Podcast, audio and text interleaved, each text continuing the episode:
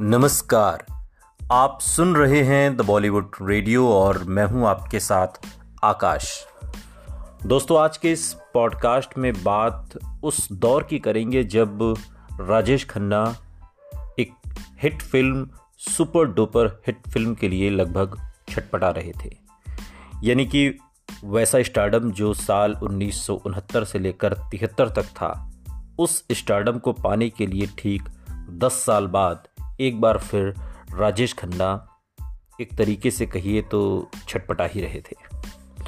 लेकिन अशोक कुमार से लेकर तकरीबन हर बड़े सितारे ने एक ऐसा खास किस्म का पात्र रचा, जो उसके बाद आने वालों के लिए एक आदर्श बन गया।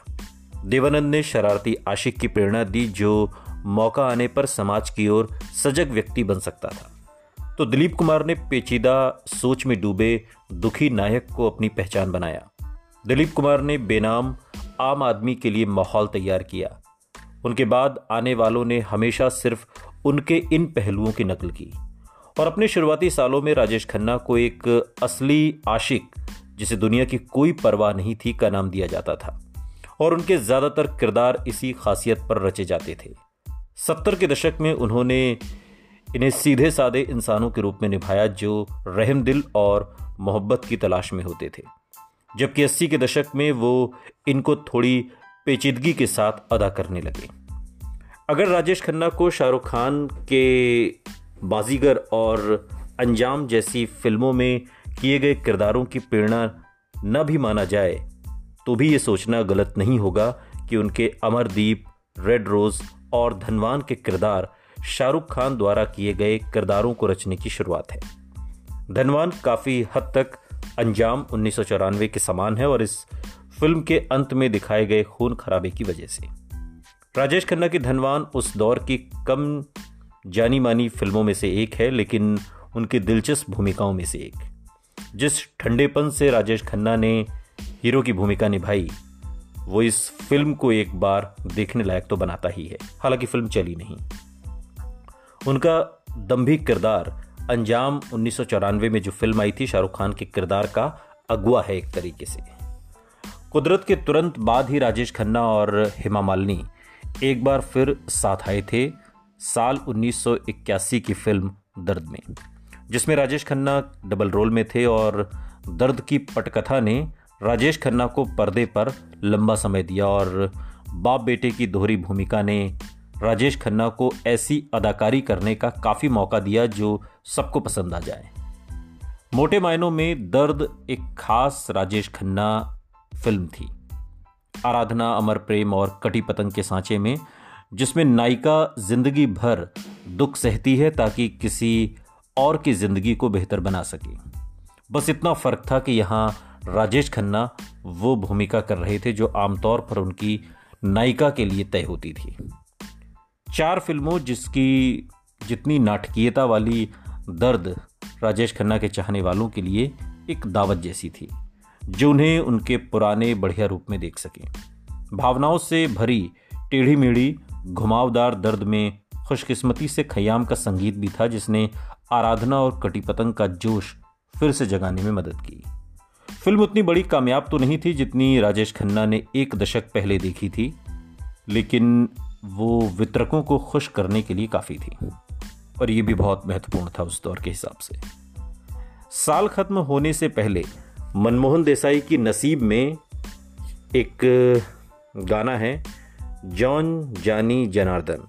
और इस गीत में अपनी छोटी सी गेस्ट अपीयरेंस में राजेश खन्ना आखिरी बार अमिताभ बच्चन के साथ पर्दे पर नज़र आए। राज कपूर, धर्मेंद्र, शर्मिला टैगोर, शमी कपूर जैसे और भी कई सितारे उस गीत में हैं। हालाँकि बाकी सब सितारे आनंद उठा रहे लगते हैं, लेकिन राजेश खन्ना जो गीत में अपने असली किरदार में ही हैं, अमिताभ बच्चन के करीब ज़ाहिर तौर पर संयत नज़र आते हैं। अगर आपने ये गाना देखा हो तो आप इस बात को गौर कर सकते हैं। तीन दशकों के बाद भी ध्यान से देखने पर राजेश खन्ना की आँखों में दिखने वाला तिरस्कार इतना सच्चा लगता है कि उसे अनदेखा नहीं किया जा सकता। इस सीन में वो औरों के प्रति भी अजीब ढंग से ठंडे दिखाई देते हैं।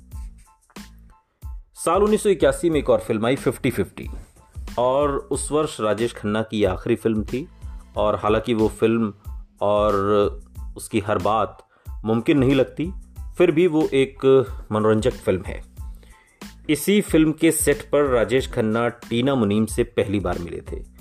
और टीना मुनीम जो बाद में उनकी होने वाली प्रेमिका थी पर्दे पर उनके बीच बहुत बढ़िया केमिस्ट्री थी, जिसने 50-50 के छोटे छोटे पलों को सजीव बना दिया था।